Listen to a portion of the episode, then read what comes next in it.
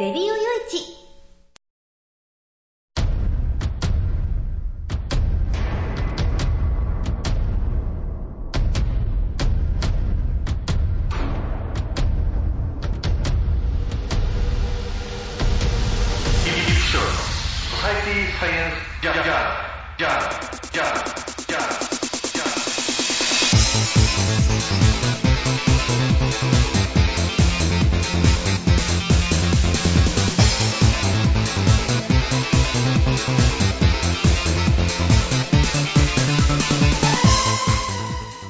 皆さんハローじゃ。ご機嫌いかがですか、えーソサイティサイエンスジャーナル第382回ということでね。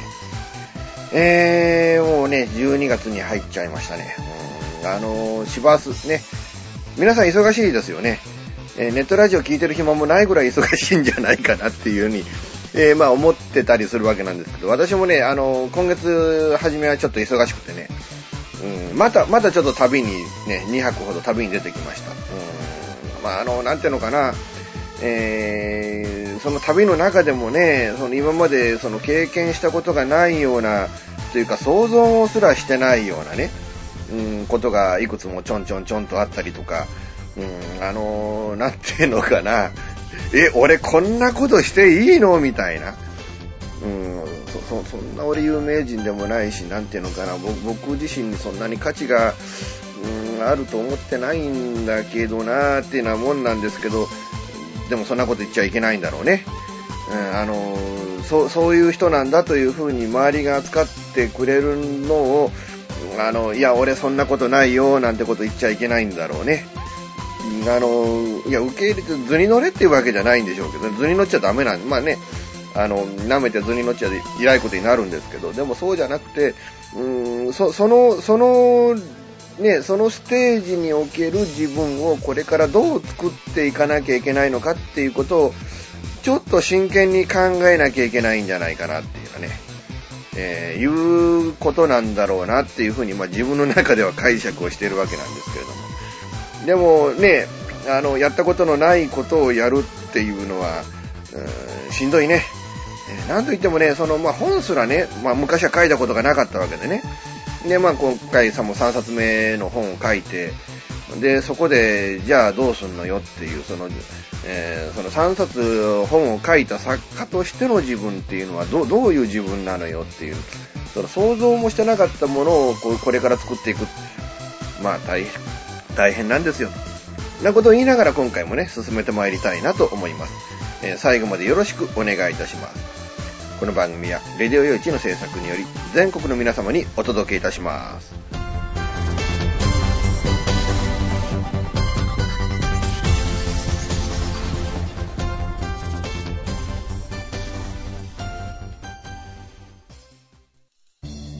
FM 玉川をキーステーションに全国ネットでお送りする FM ミッドナイトハイウェイサタデースペシャル。マイフレンド様のハイパーウィークエンドでは身の回りの出来事や1週間のニュースの中から話題を拾って毎週1時間お送りしております。また時にはゲストをお迎えしてのフリートークスペシャルとしてもお送りしております。週末の情報バラエティ番組マイフレンド様の Hyper Weekend Internet Radio Station New Wind で毎週土曜日に配信しております。ぜひ皆さん聞いてくださいね。テレビビンゴネットアイランド。会社で役立つ面白応援グッズの紹介をはじめためになる情報ミュージシャンの生出演など映像でお届けする30分の生放送。テレビビンゴネットアイランドは毎週水曜日19時30分から20時。テレビビンゴで放送中です。一人で飲む酒は寂しいかもしれないけれど、たまにはいいじゃないか。一通り用事が済んだのなら、一緒にラジオでも聞いてみないか。チョイスラジオ、毎週月曜23時配信。検索サイトにて、チョイスラジオと検索をしてください。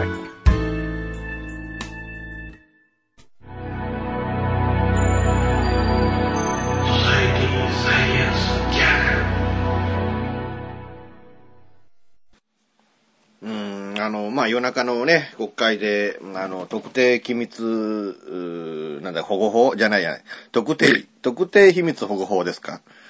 うーん、通っちゃいましたよね。うーん、まあ、あの、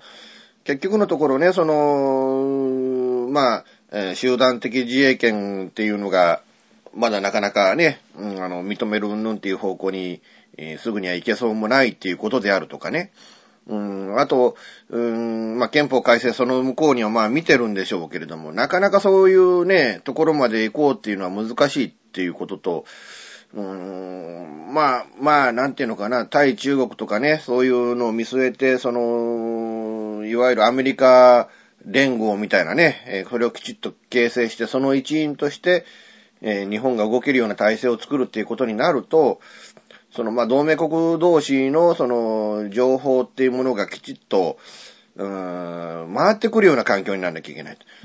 日本はね、その、だから、要は、要はスパイ天国だっていうふうに、まあ、あんまりね、その日本国内で、あの、他国のスパイが捕まったなんていう例もないんだけれども、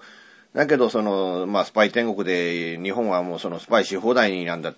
ななぜなら、その、いわゆる秘密であるとか機密を、えーきちっと守るっていう、そういう法律がないからだと。だから、その日本にその情報を漏らすと、どこにその情報が流れていくかわかんないから、日本はその、各国で共有しなければいけない情報でも流しにくいっていう、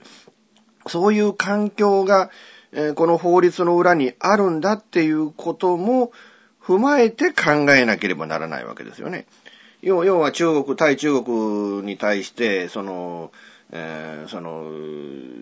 いわゆるそのアメリカ同盟国がこう一致して、えー対処しなければならない環境が、えこの法律がないために日本が孤立をしなければならないというケースも出てくると。いうことが、まあ、一応この、この法律の、うん骨子という部分で考えなきゃいけないということなんでしょうけども、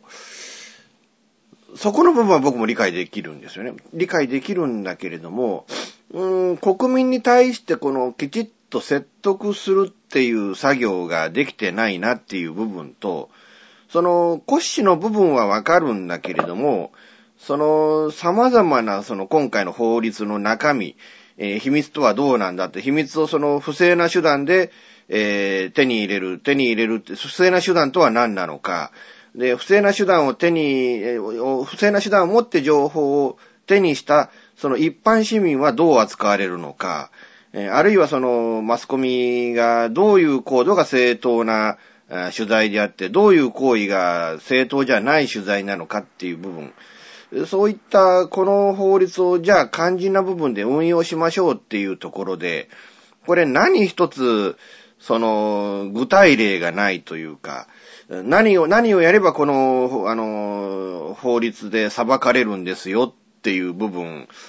が、これ、もうあの、ないわけですよね。わからないわけですよ。わからない。ということは、あの、例えて言うと、あの、車道路、高速道路飛ばしてますよね。で、ここは80キロです、ここは100キロですって、まあ、あの、制限速度決まってますよね。で、80キロのところで90キロを出したらそれアウトでしょって話でしょ。で、100キロのところで、えー110キロ出したらアウトなんだけれども、でも少なくともここは80キロまではいいですよ、100キロまではいいですよっていうことがあらかじめ明示されているっていうことね。つまり何をやったら罰せられますよっていうことっていうのは、基本的にあらかじめ明示されてこそ、罰則というものが説得力を持つものなんだと。で、こういうことしちゃいけないんだなっていうことを、その、国民に周知させることができるっていうもんなんですけれど、正直これ、ぶっちゃけたところ、何やったらええんと。何やったらあかんのんと。いう部分が明示されてないのに、罰則だけが重い。っていうのが、これ、この法律、こんな法律を野に放っていいのっっていうね。で、ましてもう一つ、これ根本的な問題なんですけど、特定秘密とは何ぞやっていう部分ですよね。で、各国、国特定秘密とは何ぞやっていう部分は、これ、ぶっちゃけ各省の大臣が、これ秘密よって言ったものが特定秘密だそうなんですよね。で、って何なのよっていう。つまり、あの、何でもないことなんやけど、何でもないにもかかわらず、これ秘密よって言われたら秘密になると。つまり、うん、国民に知らせるとまずいものっていうのね。えー、いうものが、ああれば、あの、それは本当に、本当は国民は自分自らの安全を守るため、命を守るため、生活を守るためには、えー、当当然、えー、知っていなければならないようなこと、うん、これをし、あの、情報を知らないために自分ね、自らの命を、えー、縮めてしまうっていうことになりかねないっていうような情報であっても、いや、この情報を、その、発表することによって、えー、これ、ね、その市民がパニックを起こしちゃいけない、暴動が起きちゃいけないみたいなね。うん、っていうことになっちゃって、えー、だからそっちを優先して、情報はこれはもうあの特定秘密にします。えー、ってなことだって、ケースだって考えられるわけですよ。特にやっぱり今の原発なんかは、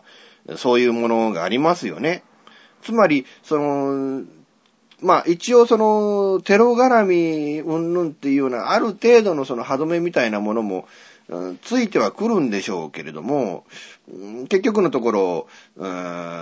それがね、えー、まあこういう、あの、何に使われるかわからないっていうフリーハンドの部分を各省の大臣が持っちゃってるっていう、これは本当に大きな問題だなっていう気がするわけですよね。あとその、第三者機関、ね、第三者機関で、えー、それ、この、あの、特定秘密とすることが正しいのか正しくないのかっていう、そこの部分っていうのが、その第三、第三者機関ってないじゃんっていう話でね。で、気がついたら何ですか、あの、内閣総理大臣が第三者機関として、えー、各、その、情報、ね、その、特定秘密が、本当に特定秘密と言えるのかどうかっていうことを精査するなんていうようなことに今なっちゃってるじゃないですか。それって政府の中にあって何が第三者だっていうね。ましてや、その、その、あの、秘密かどうかを決めた各省の大臣の上司じゃねえかよっていうね。そその内閣総理大臣が第三者機関ずらしてそんなもん精査しちゃダメでしょうって。せめてね、これ最高裁の長官とかね。えー、まあまあ、あの、最高裁の判事で合議して決めるとか、で、その、そういったね、人たちはも、もともとその裁判に関する様々な情報に関してね、内容に関しては、守秘義務みたいなものが課せられてる人たちなんでしょうから、そこで、ね、もうそのめったやたらにね、最高裁に上がってくるような裁判っていうのもね、その、あの、法廷開いてもやんなきゃいけないような裁判ってないじゃないですか。だから、うん、そこの部分でね、その、最高裁の、方でそれをあの審議してもらうとか、あるいは最高裁によってその第三者機関を形成して、えー、その中に形成された人物は、あ一切何も、その、ね、その、その、これが特定秘密ですと、その秘密の内容については、えー、外部に漏洩させてはならないみたいな、それこそ懲役5年とかじゃなくてね、漏洩したらもう10年、20年と、これはもうあの、下手したら国家反逆罪ですよ、みたいなね。えー、そういうことも含めて、えー、やっても、あの、そういう風な制度を作っても、僕は良かったんじゃないかなっていう、そんな気もするわけなんですけれども。だからちょっとね、本当あのー、そういうものがきちっと形成されずに、今回のそのね、国会の会期末ばかりをこう睨んで、えー、法律を通しちゃったっていう、うん、まあまあまあ、前ね、前にも言いましたけれども、これはもう自民党に議席を与えすぎた国民の責任なんですよ。そこの部分をきっちりとね、あの、国会が悪い、安倍晋三が悪い、自民党が悪いじゃないんですよ。もちろん国会が悪い、安倍晋三が悪い、自民党が悪いなんですけれども、そこに議席を与えた国民が悪いんですよ。もうあの、ね、自民党がいい加減な政あの政治をしてくれたっていうことでヒステリックに民主党政権を作った。まあ、ある意味その政権交代が実現するような、国であると日本は。そういうことは、それ自体は僕はま評価してもいいと思うんですけれども、じゃあ民主党がその期待をしていたような政治をしてくれなかったっていう部分は、その我々国民がその拙速にね、その4年間かけてやってくれりゃいいことを今すぐそれこそ民主党が政権取れば実現をするっていうふうに、まあそういうふうな錯覚を国民が持った部分もあって、で民主党は焦って、えー、焦った挙句に、まあ何もできなかったと。で、結局自民党と同じことをやっちゃったと。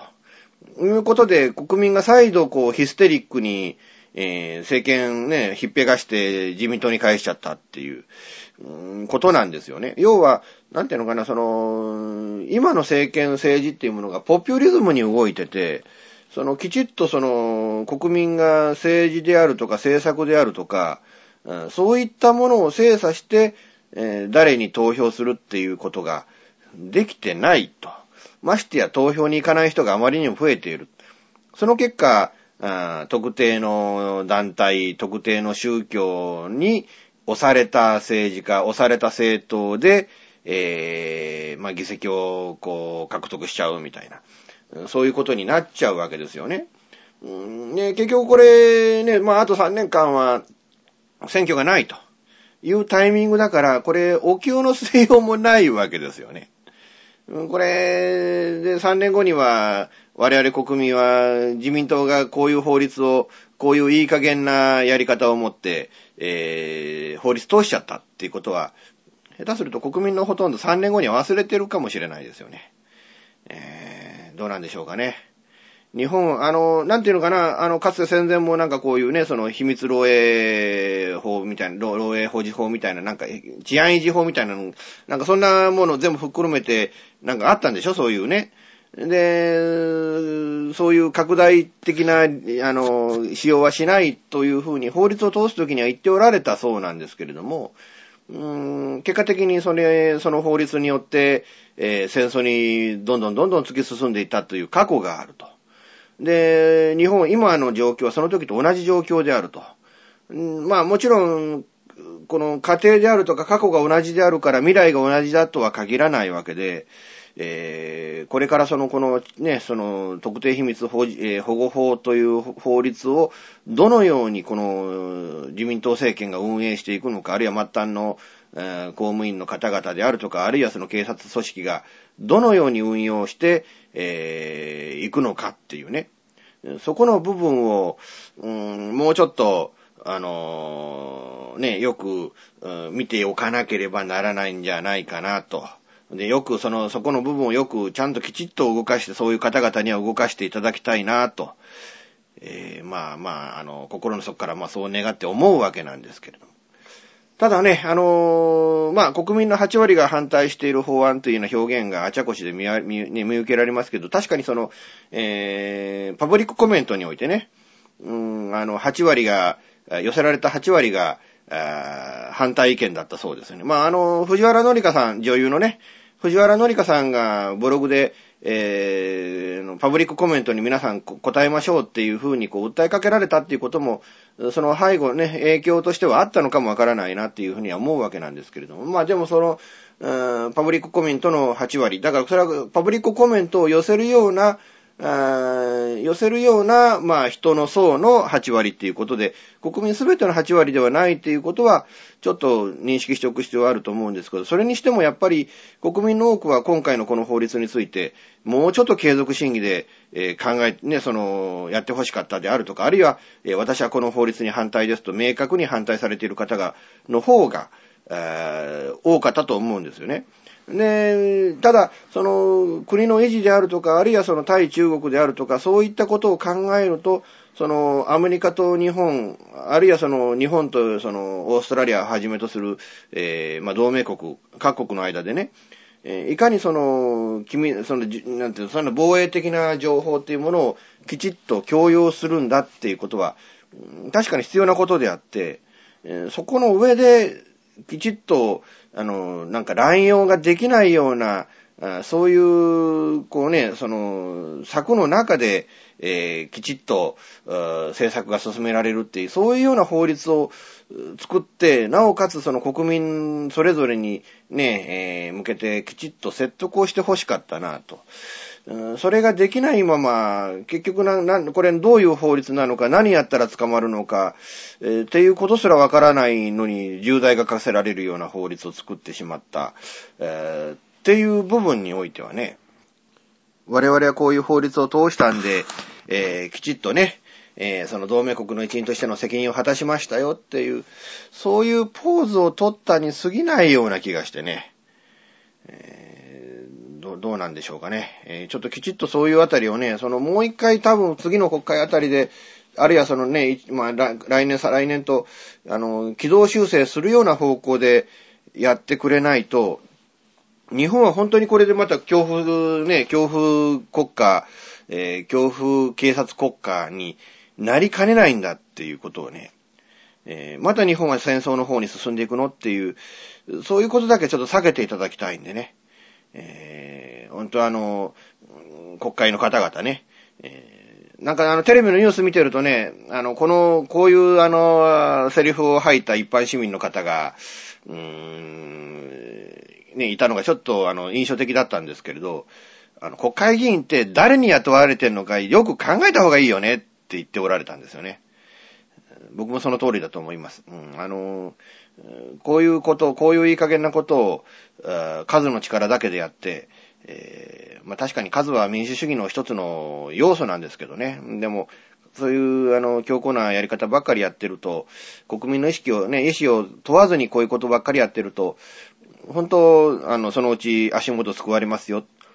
ていうことをね、えー申し上げてこのコーナー終わりたいなと思います。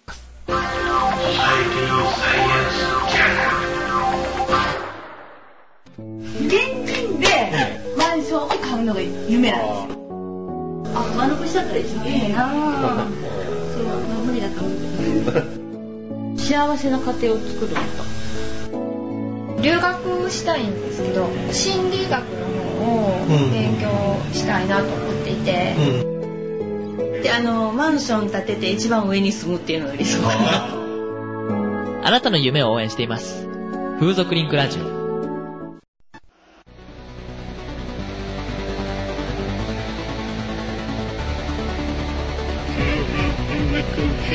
オーシャンサンズは音楽をやりたい方を支援する音楽情報サイトです。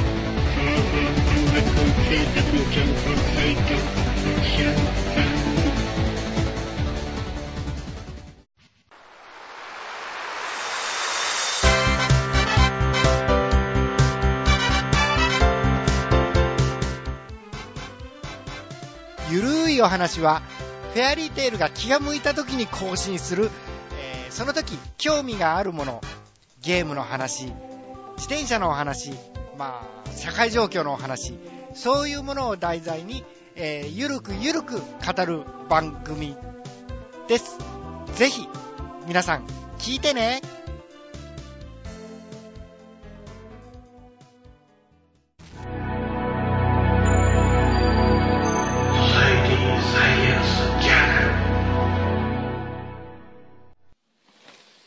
えーとね、和食がね、ユネスコから、えー無形文化遺産に、えーこうね、えー認定されたっていうことなんですけれども、日本人の伝統的な食文化について、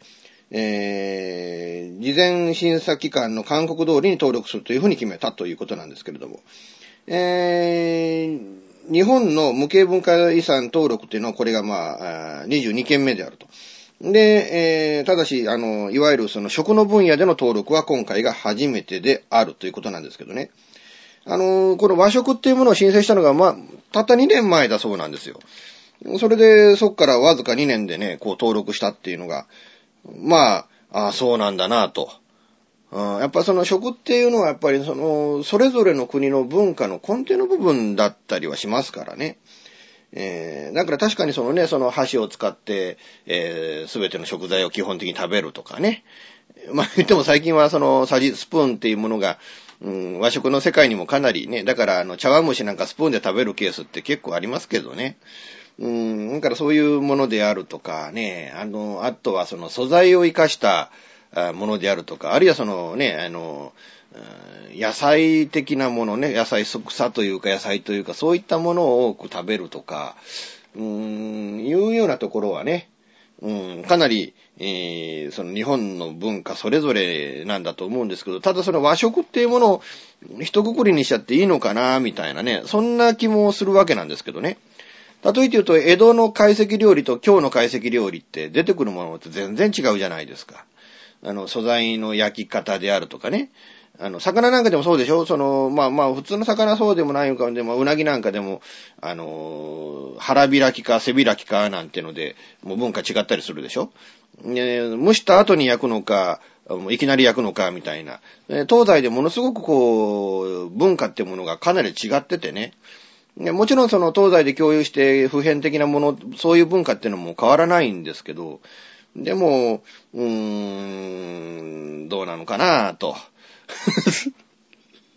だって、だってね、まあ、おでんなんかもね、一つの立派な、あの、おでんだと思うんですけどね。この間、あの、火曜日に、今週の火曜日にちょっと三宮で、あの、おでん食べたんですけどね。あの、姫路おでんっていうおでん、僕初めて食べたんです。あの、姫路の名物っていうと、僕あの、駅でね、食べるあの、駅そばしか食べたことなくてね。あの、え、最近あの、駅そば、姫路の駅そばって阪神百貨店のフードコートにも入ったりして、そこそこね、あの、B 級グルメとしては、あの、有名になってはきてるんですけどね。あの、要はあの、ラーメンのそば玉、ラーメンの玉なんだけど、あの、おつゆは、あの、日本そばのつゆなんですよね。そういう、そういうミスマッチ文化が、まあ、戦後間もなく生まれて、えー、姫路の駅の、あの、駅のお蕎麦っていうと、その、黄色いお蕎麦で、あの、和風のつゆがかかってるみたいなね。まあ、それしか僕はあの、姫路の名物って知らなかったんですけど、姫路おでんっていう姫路独特のおでんなんてあるんですよね。で、あの、何年か前に、2、3年ぐらい前かな、あの、東京の町田市で、あの、静岡おでんっていうのも食べたことあるんですけどね。確かにその、僕らが知ってるおでんと姫路おでん、あるいはその、静岡おでんって、似て非なるものであるのは確かでね。例えて言うと、その、ローソンなんかでもね、あの、おでんとか、まあ、もう、ローソン限らずコンビニ出してますけど、ローソンなんか、全国いくつもの地区に分けて、それぞれの地区ごとに、あの、出てくる、あの、おでんの出汁って違うそうなんですよね。ということは、我々が普通におでんだって思ってるものでも、別の地域に行くともう別物になっちゃうんだっていうようなことなんですよね。それがまあ静岡おでんとか姫路おでんとかそういう独特のそのローカルで進化したおでん文化を持っているところもあるみたいなことで、そう考えると、もう和食なんていうのは、あまりにもでかいこのね、あの、カテゴリーの中で、で、それこそ隣の自治体に行ったらもう、物が違う、味が違うっていうのことに、なっちゃう可能性だってあるわけでね。そう、そう考えると、こ、こんな広いくくり方で登録しちゃって果たしてよかったのかな、みたいな。えー、そ、そんななんか疑問点みたいなこともね、うーん、感じるわけなんですけど、どうなんでしょうかね。えー、でも本当ね、なんというか、わびさびとかね、まあ、いわゆるそのお茶の世界から入ってきた文化みたいなものも和食の世界の中にはあったりだとかして、うーん、あのー、たまに行くとホッとしますよね。まあ最近ほら、あのー、温泉旅館なんか行ってもね、もうすき焼きだとかステーキだとか、おまあもうお寿司はまあ和食の分に入るんでしょうけど、なんかそういうものがドーンとこう鎮座してて鍋だとかね。あの、なんかこう、和食をゆっくり楽しめるような、そういうような旅館って最近はなんかなくなっちゃってるような気もするわけなんですけどね。どうなんでしょうかね、そこら辺もね。うん、もうちょっと和食を見、見、あのね、あの、見直して、そういうね、なんかあるとステーキに頼るっていうような、そういう、あの、食の文化からはちょっと脱却を、まあそれはもちろんそういうお店はそういうお店で僕は否定はしないんですけど、だけどそういうじっくりと和食が楽しめるような世界っていうのもあってもいいような気もするんですけど、まあでもこればっかりはね、やっぱりその、客に受ける料理っていうものを出すっていうことが、もうね、これは必須か、なことになってくるので、そうじゃないとお店潰れてきてしまいますからね。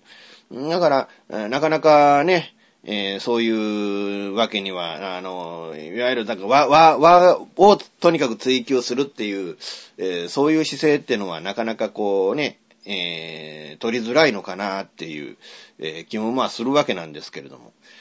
まあ、ということでね、うーん、まあ、こうやってユネスコの文化財決まったと。今年はまあ、富士山のね、登録なんかもあって、えー、やっぱりユネスコにこうね、日本の文化というか日本のものがこう認められるっていうことが、こう、際立った一年になったわけですけれども、でも、うーん、ただユネスコに認められたからどうこうってわけでもなくてね、えまあもちろん、ユネスコに認められたっていうことで、その、ね、富士山のの目指そうという、まあ外国からの観光客の方々もおられる一方で、えーまあ人が増えるからという理由で入山料1000円か1500円だったか忘れたけど、ね、えーこう、徴収するようになったとかね、いうこともあって、だから同じようにこう、和食も、和食を目的に世界各国から日本に観光客が見えられるっていう、そういうことも考えられるわけでね。ある意味外貨をいっぱい落としていってくれるっていうのはありがたい話かなと。そうでなくてもね、やっぱりその、まあ、福島の原発事故以降、うん、日本はそのね、貿易黒字国から、ものすごい貿易赤字国に、こう、一気にこう変わっちゃったわけでね。それもまあ全部原油、高いお金で原油入れてるからっていうのこともあって、なかなかその外貨を稼ぐっていうのが、その輸入に見合うだけの外貨を稼ぐっていうのはかなり難しい状況には、あ今実はなってるわけですけれども、そうやってまあ海外からいっぱいこうね、うーん、お金を落としていってくれるっていうかん、そういうその環境ができてくれば、えーまあ、あの、貿易赤字の縮減ということも、えーできていくんでしょうからね。まあ、そう、そう、そう考えると、いろいろな意味で今回のその和食がその、ユネスコで登録されたっていうのは、まあ、あね、いいことなんでしょうね。ことなんでしょうね。他人事だな、こんな言い方をするとね。本当ならね、このコーナー立てて、猪瀬知事の問題であるとか、うーん、いろいろ語りたいニュースってままだあったんですけどね、なんかなんかも、なぜ毎週毎週違うニュースをこうやって、で、ま、毎週、あの、これも話しておきたいなっていうニュースがこう、うー遅れていっちゃうんでしょうかね、その、うー積み残していっちゃうんでしょうかね。ただ、もうその猪瀬さんに関しては特集会病院の問題っていうのがあるじゃないですか。難しいね、それもね。うん、語りたい部分っていうのもあったりしてね。うん、まあ、いずれちょっとね、その、特集会病院について、をなんか語るっていうのを、まあ、来週か再来週かぐらいか、ニュースが開けばね、えちょっとやってみたいなーなんてことも思ってますけれども。だからそうやってね、なんか、なんか先週もなんか俺これとこれ、次回なんか空いたらこれについて喋ろうと思うみたいなこと言ったよね、多分ね。覚えてないんだけど。いや、予想してたんですよ、先週ね。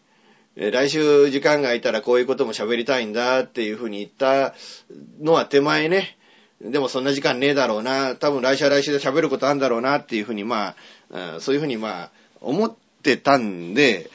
思ってたんで、多分その、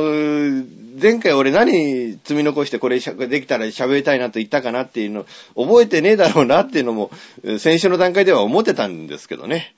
えー、まあ、いうこって、うん、まあ今回もこういうね、この二つのニュースでお届けしましたけれども、うん、なんていうのかな、あの、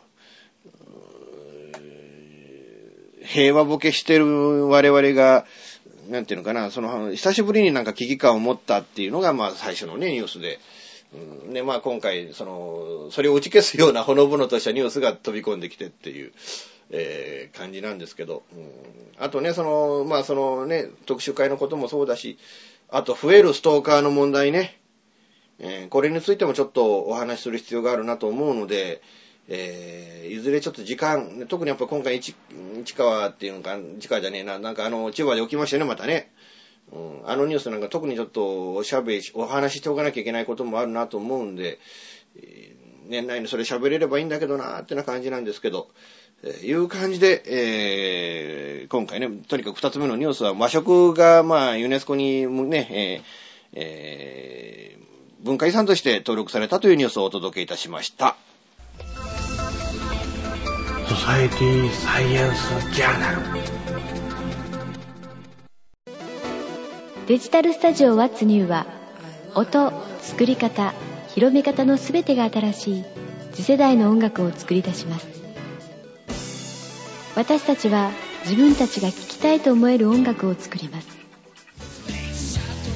私たちは既存の方法にとらわれない今そしてこれからの方法を追求します。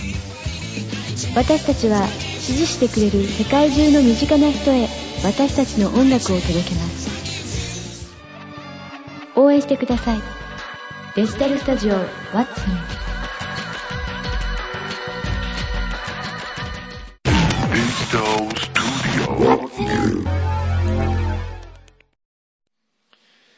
まあ最初ね、えーオープニングでも言ったんですけど、あのーちょっとまあ出張にまた行ってきたっていうことで、三宮へ行ってきました。うーん、あのね、うーん、まあぶっちゃけて言うと、本屋さん周りだったんですけど、またね、また貴重な体験させてもらったなって思うのがね、うーん、あのー三宮のセンター街、三宮センター街の中にある純駆堂三宮店に、えーお邪魔をさせていただいたんですがね、うーん、あのーなんていうのかな、あのー また、またサインをさせていただいたんですね。あの、三宮センター街にある純駆堂さんに行くと僕のサインがありますと。いうことでね。いい、いいんでしょうかね僕のサインを、その、こんな、ね、純駆堂さんっていうと、まあ、日本を代表する本屋さんのチェーン店じゃないですか。そんなところに僕のサインを飾るっていうことが、果たして、道義上許されることなんでしょうかね。なんか、なんか、一言で言っても、申し訳ないな、みたいな気もしないわけじゃないんですけど。ね、まあこうね、し色、それも色紙にね、ちゃんとした色紙にサインさせていただいてね。まあその後、あの、福山のね、広島県福山市の、あの、ライブスポットムービンっていうところでも、そのね、オーナーの奥さんの小川春子さんに、なんか溜まってた、なんか倉庫から出してきたんだっていう、そう、あの、色紙の塊の中から一枚出されて、こ、これにサインしといてなーって言って言われてね。なんか、なんか本当、なんかそういうサインをさせていただくという自分っていうのに、まだ未だにその違和感があるし、まあ、著書にもね、サインもう、あの、ここのところでもう10冊以上、サインさせていただいたんですけどね、この、この、10日間ほどの間にね。あの、なんていうかな、その僕自身がね、そのサイン、あの本に、著書にサインするっていうのが、その、風俗嬢の本音と元風俗嬢の本音合わせても、多分10冊してないんですよね。その本出てから4年半もすんですよ、その風俗嬢、風俗嬢の本音っていう本が世に放ってからね。俺が 4, 4年半もする間に10冊しかサインしてないのに、今回のその風俗嬢たちのリアルという本ではすでにもう、もう、もう10冊以上の本をサインさせていただいて、これからも、これからもね、ちょっと名古屋の、あの、ヒーローみゆきさんっていう方にね、サイン書いて送んなきゃいけないんですけど、本にサインしてね。だからそんなこともね、あの、なん、なんていうのかな、あの、未だ、未だ違和感があるなりに、やっぱりサイン字が慣れてきてるっていうことの恐ろしさみたいなものもね、感じて。うーん、ね、まあそういうね、あの、まあ今回も本屋さん、まあずっと回って、うん、で、その今回のその風俗嬢たちのリアルという本がね、その三宮から帰る車の中で、あの、担当の営業の方からね、ちょっとあの、電話、お電話いただいたんですけど、あの、出版社在庫全部剥げちゃったそうです。全部あの、ね、注文した、あったところにこう流してたら、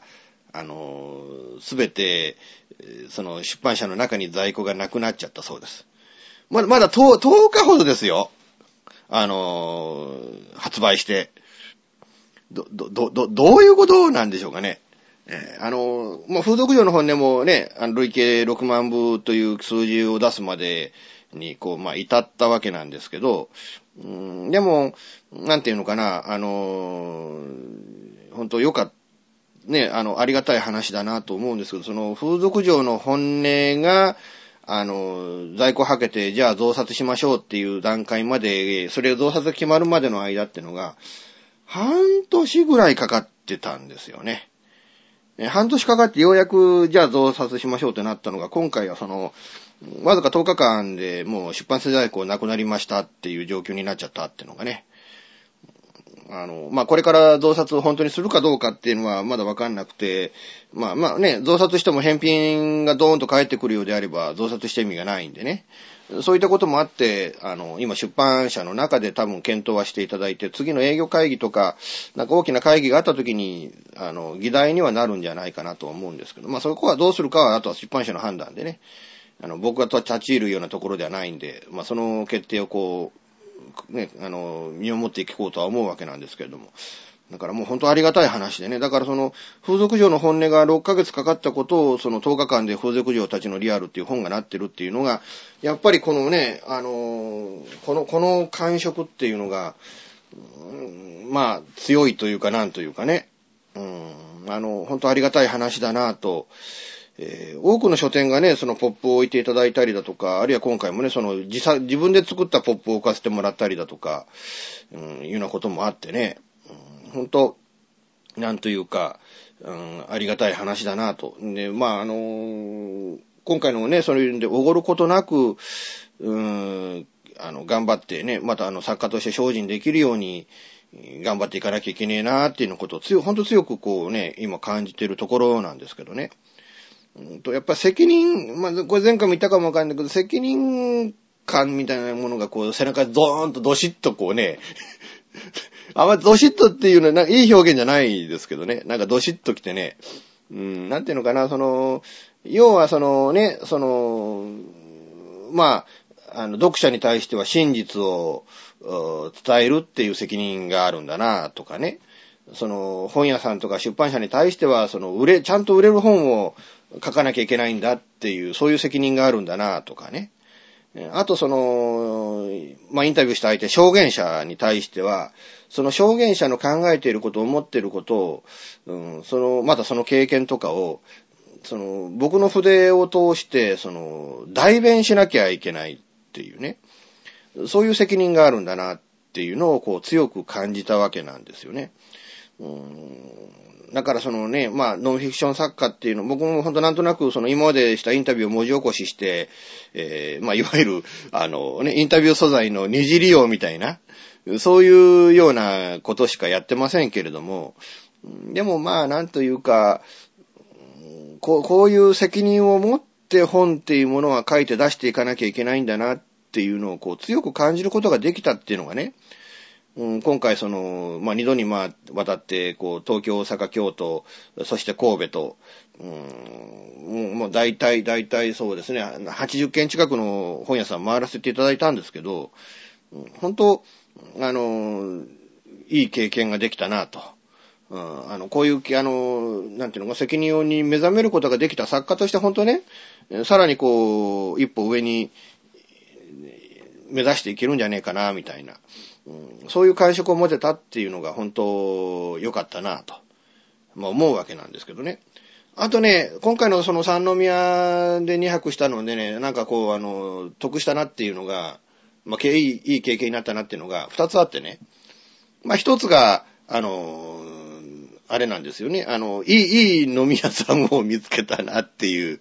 えー、ね、あの、侍っていう店、ね、あの、鳥串の焼き鳥が1本30円で食える店なんですけどね。うん、あの、侍の東門店ってとこ行って、最初の日はね、もう一人でちびちびと飲んでたんですけどね。うん、で、そっから、こう、あの、あの、まあ、まあ、その、そ、そ、そっから、まあ、あの、あの、新海地ね、えー、だから、あの、そっから言うと元町があって、で、そっから神戸があって、その向こうに新海地ですけど、その新海地の駅まで歩いて行って、で、福原の歓楽街ぐるぐるぐるっと、まあ、いろいろどうなってるのかな、どういう、以前とどう違ってるかな、みたいなところをね、あの、こう、見て回って、えー、まあ、勉強してきたわけなんですけど。あのー、で、二日目はその本屋さん回って、で、夜はその懇親会をしていただいてね、え、なんか作家吉岡雄一郎を囲む会って、ありなの？っていうね。ありなんでしょうね。で、そこでまた本をね、あの、来ていただいた方に本を無理やり売りつけて、押し売りをしてね、サインさせていただいてね、あの、サイン本をやるぞ、みたいな、なんかまるでそのね、あの、サインをしてやるから本を買え、みたいなね、うん、そういう押し売りをしちゃっては、なんか本当申し訳ないことしたなっていう、えー、感じだったわけなんですけど。ねえまあそういう会を、あの、金八っていう店でね、三宮の南口の、あの、ちょっと大英の裏あたりになるんですかね。えー、あの、阪急オアシスのちょっと南の方になるんですけど、そこで、えー、食べさせ、飲ませていただいて、ずーっと2日間ね、あの、黒霧島のお湯割りで通しちゃったりとかね、みな感じで、うん、そういう会をやっていただいてっていう、本当こう、なんていうのかな、貴重な経験をいっぱいいっぱいさせていただいてね、で、4日水曜日に慌てて帰ってきて、で、あの、レディオビンゴっていうあの、福山 FM ね、えー、地上波のラジオに出させて、15分間だけでしたけど出させていただいて、うん、本当はあの、楽しかったですよ。僕、ラジオね、あの、地上波のそういうコミュニティのラジオ局、きちっとしたラジオ局ね、の番組に出たのはもう11年ぶりぐらいだったんですけど、今度、作家としての肩書きで出たのは今回が初めてでね。あの、なんかこう、あの、結構喋りなり、慣れてるんで、うーん、だからその、別にその地上波だからどうこう緊張する、まあ、いい緊張感は持てましたけどね。えー、まあ、あの、パーソナリティの方もよく知っている友達なんで、だからまあ結構、あの、慣れて、あの、いい、いいトークができたんじゃないかなと、えー、まあ思います。えー、だからそういう感じでね、その作家としてラジオに出させていただいたりだとか、そういうサイン、サインやったり、その懇親会やったり、えー、ね、サイン会をやったりとか、で、挙句の果てにね、その、付属嬢のたちのリアルに出てくる、その、用語の意味がわからないからっていう理由でね、えー、その、その、あの、セミナー みたい、セミナーめいた勉強会をやらせていただいたりとかね、いいのこんな勉強会で成立していいのっていうような、えー、そそんな思いもいっぱいして、とにかく本当、あの、えー、まあ本当申し訳ございませんと。申し訳ございませんでしたっていうことを言いながら、えー、今回終わりたいなと思います。まあ、いうことで、まあ、あのね、あの、一応ちょっとあの、ソールドアウトの状態で、もしこれからね、付属嬢たちのリアル、あの、本屋さんに注文されても、ちょっと若干入りにくい、え時期が来るかもしれませんけれども、まあ、アマゾンであるとか、あるいはあの、大きな書店行くと、まだまだ多分在庫はいっぱいあると思いますんで、えー、ぜひね、そちらの方でお求めいただければなと思いますので、えー、一つね、えー、サイズ社、ね、えー、吉岡雄一郎著、風俗嬢たちのリアル、えー、こちらの本も引き続きね、えー、皆さんよろしくお願いしたいなと思います。ということで、今回も最後までお付き合いいただきましてありがとうございました。あ次回も多分、多分予定通り次回もやりますので、あ、あと、えー、こうね、7日放送なんですけれども、FM 玉川、えー、マイフレンドさんはのハイパーウィークエンド、こちらの方に僕今回出演してますので、えー、皆さんこっちでもぜひ、えー、よろしくお願いしたいなと思います。この番組は、レディオ用一の制作により、全世界の皆様にオンデマンドポッドキャスト、FM ラジオでお届けいたしました。お相手はイプシロンでした。ではまた次回、ごきげんよう、さようなら。